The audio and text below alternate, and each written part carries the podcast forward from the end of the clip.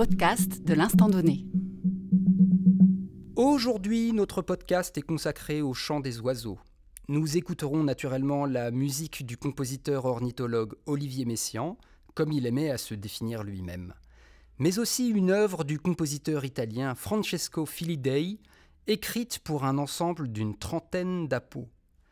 Trouvant sa source dans l'opéra Madame Butterfly, Puccini a caccia, Puccini à la chasse, met en musique l'autre grande passion du compositeur. Pour notre part, nous préférons laisser les armes de côté et aimons entendre dans cette œuvre le chant choral des oiseaux. En contrepoint de ce programme musical, nous vous proposons des extraits du beau livre de Vinciane Després, Habité en oiseaux, aux éditions Actes Sud. Il s'est d'abord agi d'un merle. La fenêtre de ma chambre était restée ouverte pour la première fois depuis des mois, comme un signe de victoire sur l'hiver. Son chant m'a réveillée à l'aube. Il chantait de tout son cœur, de toutes ses forces, de tout son talent de merle. Un autre lui a répondu un peu plus loin, sans doute d'une cheminée des environs. Je n'ai pu me rendormir. Ma fenêtre est restée à partir de ce jour chaque nuit ouverte à chacune des insomnies qui ont suivi ce premier matin, j'ai renoué avec la même joie, la même surprise, la même attente qui m'empêchait de retrouver, ou même de souhaiter retrouver, le sommeil. L'oiseau chantait, mais jamais chant en même temps ne m'a semblé si proche de la parole. Ce sont des phrases, on peut les reconnaître. Elles m'accrochent d'ailleurs l'oreille exactement là où vont toucher les mots du langage – jamais chant en même temps n'en aura été plus éloigné dans cet effort tenu par une exigence de non-répétition. C'est une parole, mais en tension de beauté et dont chaque mot importe. Le silence retenait son souffle. Je l'ai senti trembler pour s'accorder au chant. J'ai eu le sentiment le plus intense, le plus évident, que le sort de la terre entière, ou peut-être l'existence de la beauté elle-même, à ce moment, reposait sur les épaules de ce merle.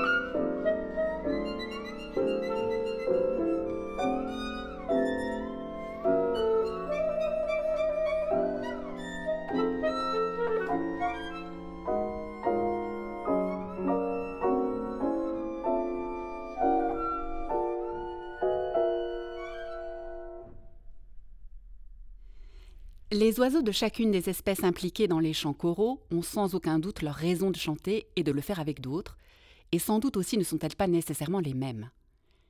Et sans doute encore se joue-t-il ici des affaires de goût, de beauté, de transport, d'exaltation et d'activation de puissance, de courage, d'importance et d'enthousiasme, de respect des formes, d'accord magique ou de célébration de fin de jour.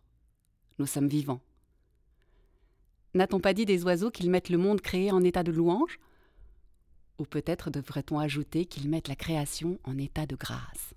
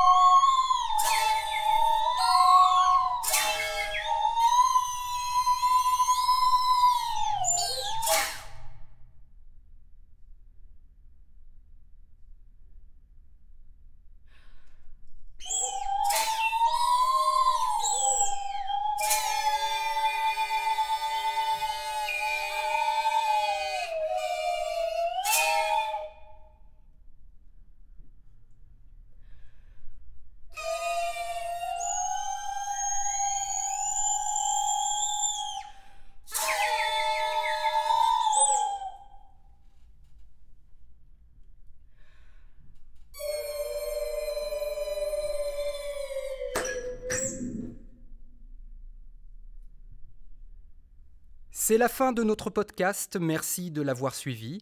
Nous vous retrouvons dans 15 jours avec des musiques venues d'Italie et particulièrement de Sicile. À bientôt